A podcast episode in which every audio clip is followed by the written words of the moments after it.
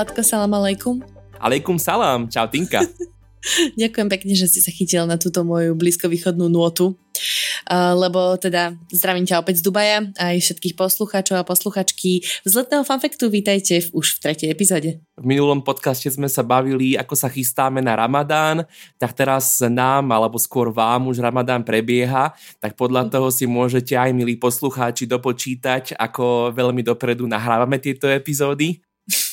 Áno, ja som presne tým rozmýšľala, keďže sa toto stáva náš dubajsko-brnenský denníček, um, že, že spomeniem, že už tu beží Ramadán a už ho teda zažívam, ale vlastne keď táto časť bude vychádzať, tak už asi aj bude po ňom.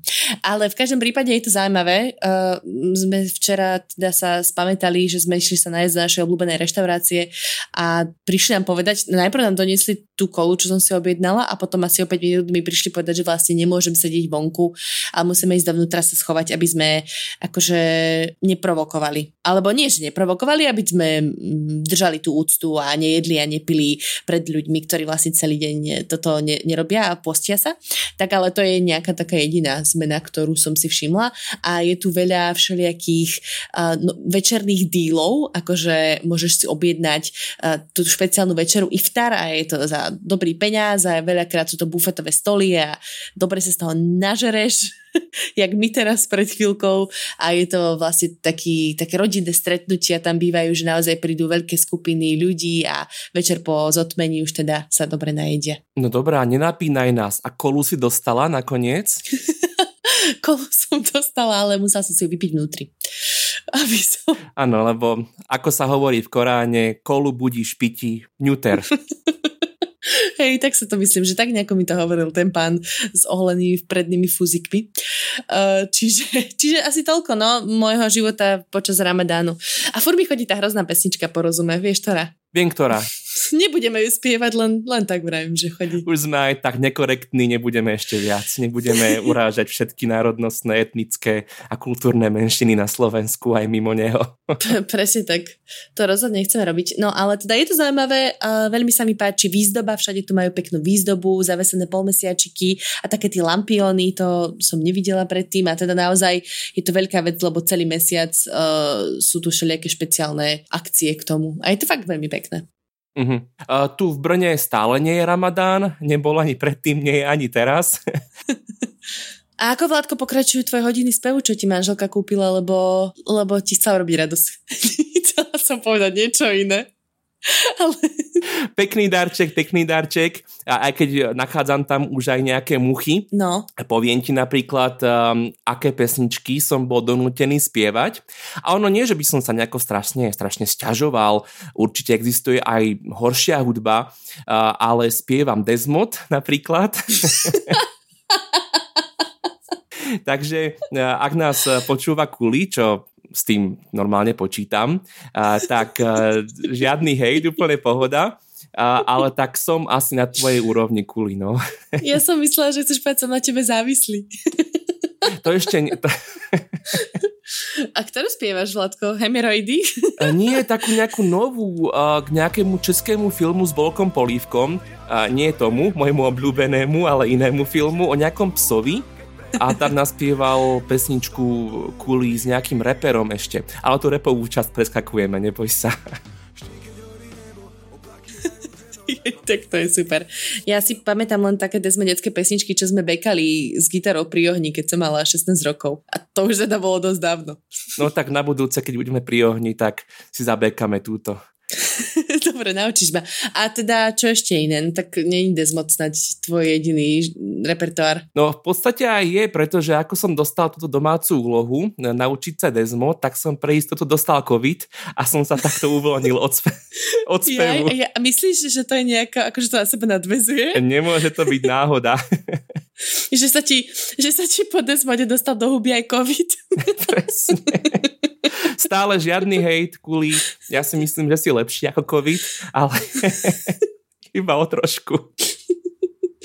No, takže, takže nemohol som spievať. Mal som teraz dvojtýždňovú pauzu, takže ešte stále mám zadanie domácu úlohu naučiť sa túto psiu pesničku od Kuliho.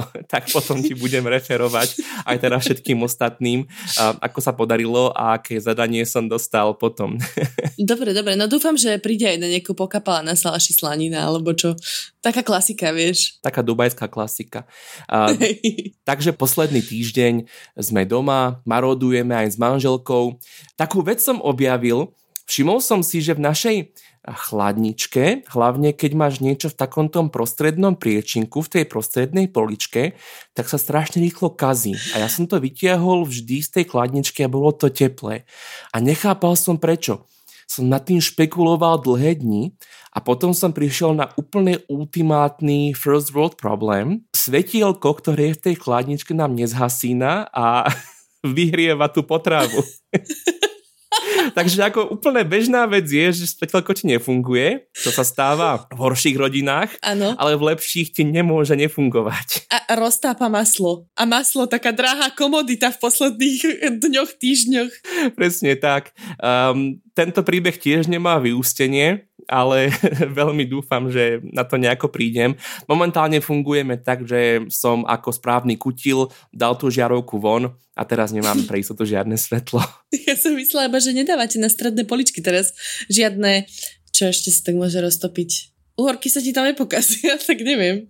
No, vlašské šaláty a kraviny takéto všelijaké, no. Fuj, teplý vlašský šalát. Ugh to chceš. No, takže takýto idylický týždeň som mal. Mal som COVID, bol som doma a jedol som a nie že teplé pivo a studené párky, ale teplý sír. A ešte k tomu uh, si si musel spievať Desmod. Ale teda, aby som premostila. Vládko, na ktorú poličku v chladničke dávate sír? Do druhej poličky. Tej zrovna, tej najviac presvetlenej. tej rozpušťacej, hej, laserovej poličky. Hej, tej. No a teda chcem ti nakopnúť na tvoj dnešný fanfakt, vzletný fanfakt, ktorý neviem, aký bude, ale viem, e, že bude o syre, tak poď. Um, kde začať? Počkaj. ja som ti taký mostík postavila, orlovský mostík. Pri tejto epizóde sa dúfam, že zabaví naša kamarátka a kamarátka tohoto podcastu a pokiaľ ste sa k nemu dostali od Všesvet podcastu, tak možno ju aj poznáte. Je to Nadia, uh, ktorá, ako vieme, býva v Kanade. Ahoj Nadia. Ahoj Nadia. ahoj Tomáš a Alicka, ak počúvate. Ahoj. A ahoj Kuli ešte. celé naše obecenstvo týmto môžeme pozdraviť. No, dobre, Tinka, fun fact. Počula si niekedy o kanadskom sirárskom kartele? Eh, nie, nepočula. To sú hneď tí horší po kokaine, hej? Presne. No, to je, no, väčšinou kartely sú ilegálne organizácie, väčšinou tie uh, kokainové, drogové, niekedy aj ropné, tie sú teda legálne. A niekedy, keď si nejaké firmy vyškamrú ochranu od, od vlády, hlavne v takých všelijakých banánových republikách, no a Kanada nie je bananová republika, ale Kanada je sírová republika. Že by, že by zrovna týmto boli známi, ale asi jedia sír. No, medzi Kanadianmi možno, hej. Kanadskí mliekári, hlavne tí v Quebecu, povedali, že mlieko je príliš lacné. To je problém, ktorý trápi niekedy aj mňa. Áno, aj ty sa niekedy ráno zabudila a povedala si si, že mlieko a sír a maslo je strašne lacné? Vieš čo, mala som také určité obdobie v, v, ešte v takej inštitúcii verejnoprávnej, kde som pokrývala tému mliečnej krízy. Takže je pravda, že budila som sa ráno s e, myšlienkou na ceny masla, mlieka a síru, ale neviem, čo si hovorila, že to je úplne lacné. Tak to si asi nebola kanadský mliekar potom. Lebo keby si bola kanadský mliekar, e, tak by si využila svoj veľký vplyv e, u kanadskej vlády a vyškamrala by si si zákony, ktoré vytvorili syrový a mliekárenský kartel, ktorý umelo udržiava ceny strašne vysoko, pretože to ten naštve, keď sú ceny zbytočne nízko a, a chráni ten trh nejakým 300% clom. Mm. Alebo počkaj, počkaj, nie 300%, 245,5%. Tento podcast nie je o ničom, pokiaľ nie je exaktný. Všetci poslucháči sem chodia kvôli exaktným informáciám, takže 245,5. Dobre, ja rozumiem rozumiem, že proste iný sír ako kanadský e, v Kanade lacno nekúpiš. No proste všetko tam musí byť drahé. Presne tak. Mlieko a sír a všetky tieto mliečne výrobky sú strašne drahé v Kanade a preto je strašná paráda pre Kanadianov, ktorí žijú blízko pri americkej hranici, si urobiť výlet a naládovať sa sírom. Doniesť si ho hore do Kanady, e, pretože sa to oplatí a keď ešte ho predáš známym a priateľom, tak na tom ešte aj niečo, niečo zarobíš. A myslíš, že majú, majú také akože checkpointy, kde kontrolujú kontraband sírový, že či Kanadania nepašujú proste barzde pod sedačkami pecne síra? Dobre, že sa pýtaš. Toto si všimli podnikavci, ktorí prišli na to, že toto clo sa vzťahuje na síry, ale nie sírové výrobky a rôzne polotovary a takéto veci. Napríklad poznáš také tie krekry, ktoré si máčaš do taveného síru. Áno, to sme vždy chceli na strednej škole a nikdy som to nemohla mať na desiatu. To bolo príliš eh, hypermoderné. To, to bolo dovážané z Kanady asi preto. Mm, asi. uh, tak, takéto veci sa mohli z Ameriky uh, voziť, alebo boli veľmi populárne, hlavne to bola čisto náhodička v severných štátoch, Spojených štátov, balíčky na prípravu pice a v tom balíčku bol, bolo nejaké to cesto, korpus, nejaká saláma a krajana mozzarella. A teraz títo podnikavci chodili e, za hranicu, vo veľkom ich nakúpili a potom ich predávali miestnym pizzeriám v Kanade. A ten korpus a saláma sa vyhodili, v lepšom prípade ich dali tam nejakým psom alebo prasatám do pomí a využili len tú samotnú mozzarellu a stále sa im to oplatilo viac, než kupovať kanadský sír. Wow. Ale teda dúfam, že, to, že si to nosili v takých sáčkoch a podávali si to popod pult. tú, tú ošúpanú mozzarellu z tej mrazenej pice.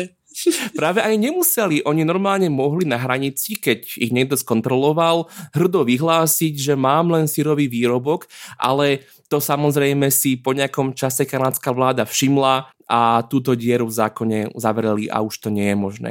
A kvôli tomu pár rokov dozadu zatkli nejakého kanadského policajta, nielenže obyčajného občana, ale policajta, ktorý ilegálne pašoval americký sír do Kanady a dostal za to nejaké roky vo vezení. Oh. No, lebo tak vieš, drogy to je jedna vec, ale sír.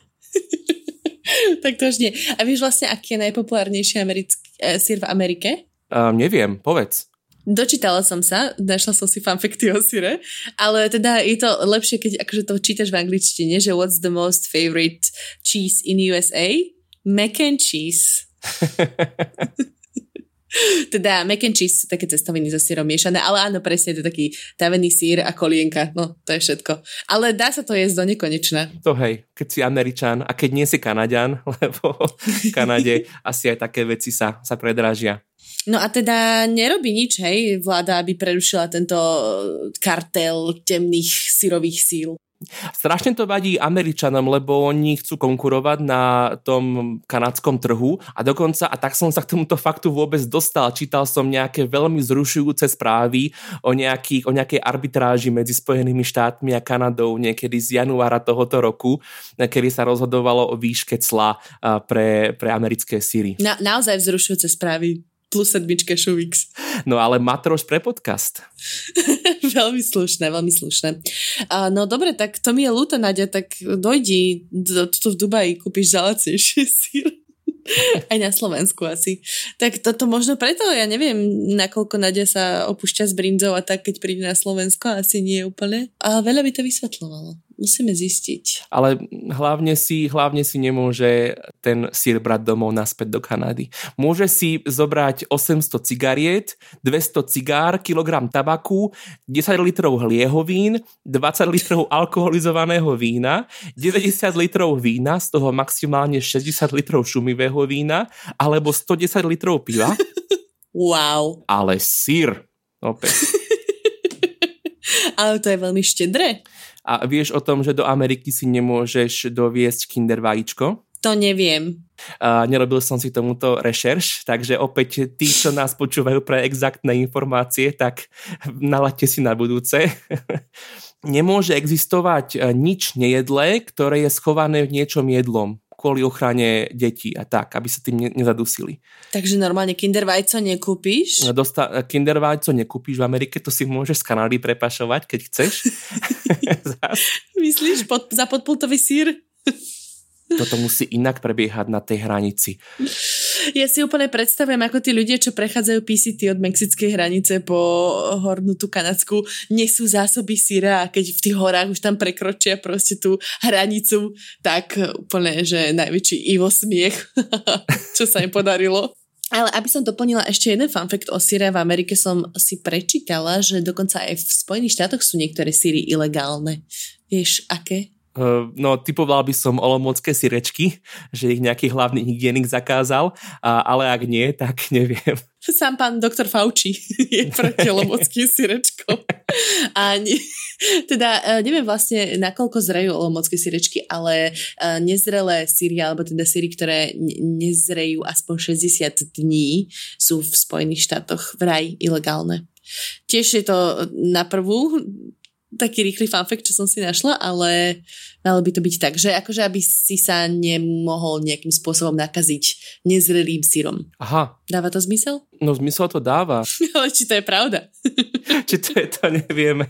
Pri najhoršom sú to alternatívne fakty. A ešte, aby som zakončila tieto ne- neoverené fanfakty, tak ďalší fanfakt o síre, ktorý som si našla, je, že eh, prvý sír v raj podľa legendy sa hovorí, vznikol pred 4000 rokmi kedy ešte akože ľudia nejako zásadne neskladovali potraviny a tak ďalej, ale teda mali mlieko a chceli si ho odložiť v žalúdku nejakého zvera, v nejakom bachore a tam to začalo enzymovať, akože enzymy v tom mm. žalúdku začali nejakým spôsobom spracovať to mlieko a teda vraj vznikol prvý sír vraj. Nebol určite nejako jedlý, asi proste to bolo pokazané zhrudkované mlieko, ale, ale dá, dá sa vraj už hovoriť o syre a teda neviem, kde presne to bolo. Tak nemali to s čím porovnať, keď, keď nebol žiadny, žiadny iný sír, tak bol to najlepší sír na svete. No. Mm, tak záleží, to boli nejakí francúzi, čo si hovoria, že mm, aké dobré proste, alebo, alebo švajčiari, čo hovoria, že no ešte to treba nechať pozrieť trošku. Ja som zase čítal nejakú hypotézu o tom, že ako vznikol jogurt, že tie kultúry boli niekde v tráve, nejaké tie baktérie a sa to niekde usadilo kravám na vemenách a potom, čo vydojili z tých vemien, tak im to veľmi chutilo a na to nejako prišli, že to môžu robiť aj umelo, no. že sa to dá baliť do plastových kelímkov. Napríklad. A super biznis to. Čerevná mikroflora zdravá. Hej, inak ešte k olomouckým sírečkom taká zaujímavosť. E, nevšimol som si to na Slovensku, e, ale po Česku, aspoň po Morave, je taká sieť obchodov, kde sa predávajú vyslovene, že iba olomoucké sírečky v najrôznejších príchutiach. Uh, inak Fú. nechcel by som mať za manželku predávačku z toho obchodu. Možno aj chcel, ale iba na deň. Ja by som ho ani nechcela mať pod barákom, alebo čo vieš, ale v supermarkete. A na jednom mieste, kde to bolo v Brne, tak to zmizlo a teraz tam je obchod nejaký, že ultra fresh aqua, niečo také, nejaká okysličovaná voda. A to nemôže byť opak, nemôže byť nič opačnejšie. Ale keby tie steny vedeli vyprávať. A si už povedali susedia, že už naozaj nemôžeme to vydržať. Dajte nám sem niečo, niečo úplne iné. Hej, spísali petíciu. No dobre, Vládko. Tak, tak touto pozitívnou správou sa môžeme rozlučiť. A teda Olomoucké sierečky myslím, že stále patria medzi moje obľúbené síry. Teraz sa neviem si spomenúť, lebo jeden taký spradlavý sír som dlho nemohla jesť, ale inak uh, som veľký milovník síra, to je o mne známe všeobecne. Tak, to si na dobrom mieste v mojej knihe. Uh, čiže, uh, čiže síru zdar a teda nech sa darí kanadským liekárom, no však asi je to dobre pre nich. Je to dobre pre každého, však každý z nás je tak trošku v kutiku duše liekar. Kartelista. Tak to je asi všetko na dnes. sme... Uh, ďakujeme za vás drahocenný čas, že ste ho zase zabili týmto. Nájdete si už niečo lepšie, fakt, inak sa dá prokrastinovať, ako počúvať toto. Nie, ale fakt, ďakujeme, prosím vás. Zdieľajte ten podcast, píšte nám, píšte nám na Twitter, píšte nám na Facebook, a pošlite ho kamarátom, pokiaľ sa vám ten podcast nepáči, tak ho pošlite niekomu, koho nemáte radi, a, mm-hmm. ale hlavne budeme radi za, za akýkoľvek feedback. Tak, a lučím sa so slovami klasika, keď si bola vyrobená pre mňa. Snažila som sa nájsť ako pesničku od Desmotu, neviem si spo... Som na tebe závislý, iba ty dávno vieš. Kuli, ďakujeme za všetko, čo robíš pre našu kultúru. Ahoj. Čau, čaute.